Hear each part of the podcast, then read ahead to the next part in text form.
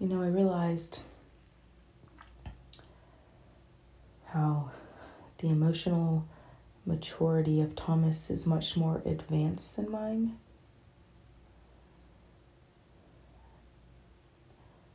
But I am progressing rapidly. You know, there were moments where he really needed me emotionally to be present. My physical presence was important also, but emotional maturity would have really come in handy when his mother passed away less than four months ago. Really would have come in handy, that little tool. I was too angry at him for all sorts of things. Things from that day, things from, who knows, the day before, things from four years prior. Too angry to be able to soften and show up for him as a partner, as a loved one, as an equal. Too emotionally mature for that because I was stuck on that anger. I was too attached to it. I wasn't able to let it go. So that was the emotion I was able to express that day. And throughout a lot of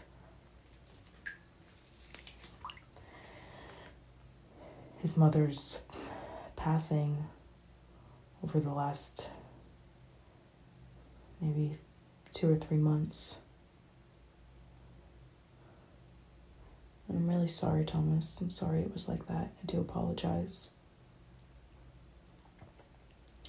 I'm coming around and I'm able to show up in that way, but I still I'm still practicing. We're all practicing.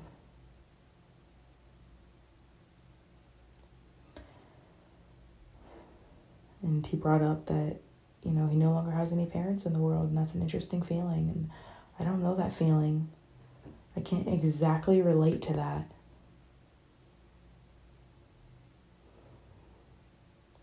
But it sounds like it could be lonely, it could be sad. It could feel lonely, it could feel sad, it could feel confusing, it could feel frustrating. It could also feel liberating. It could also feel joyous. It could feel jubilant.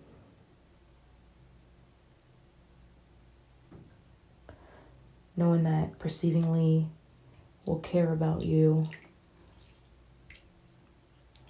Well, unless you have other loving people that care about you, it's not all on your parents well, it's not like it's all on them. It's not always just parents that can be a caring, loving role. Of course not.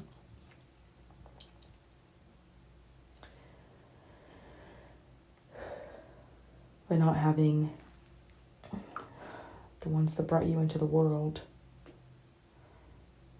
to love on you, but also to criticize you sometimes too, right? You could have both from your parents they're not there for the, the good stuff. They're not there for the better stuff, and they're not there for the worser stuff. They're not there for the better or worse anymore. It's like that that commitment they made to you. They forgot to mention the temporary part. Or maybe they did talk about it. Or maybe you already understood that but you didn't know what it was going to feel like. Of course, you understood it logically. They were only going to be here temporarily. But understanding it emotionally is a whole other thing. And that's what he's going through right now.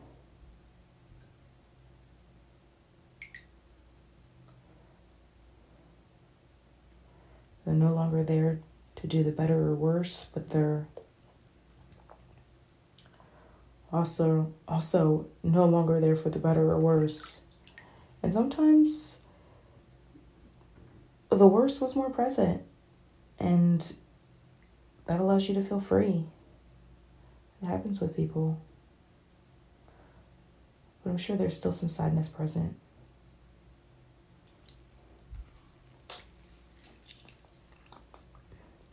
So, whatever the case for anyone, going through losing both parents,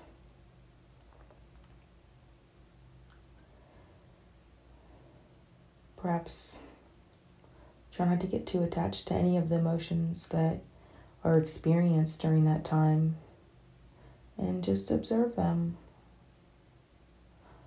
Where are they coming from?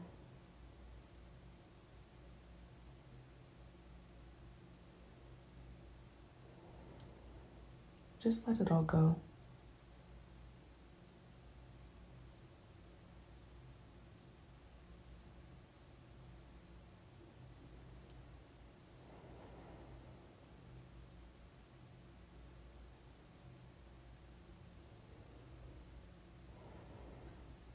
Learning to let it all go, not stay attached to any emotion, emotional maturity.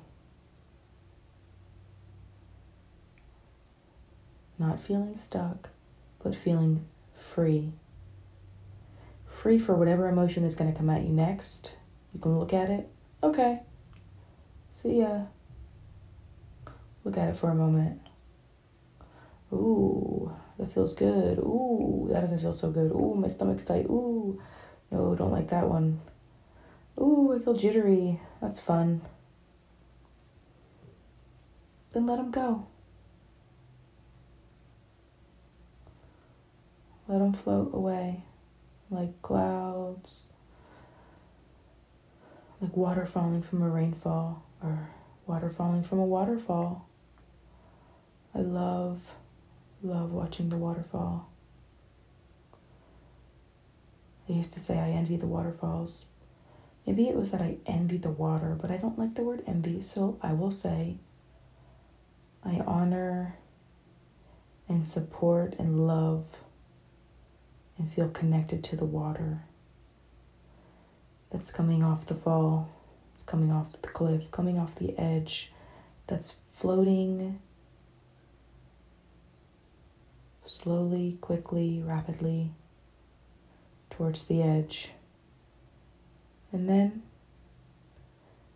that water droplet just falls. It gets to feel free, the freest feeling. You're falling into a bed of water droplets.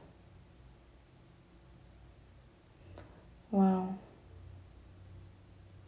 Sounds so loving, sounds so carefree.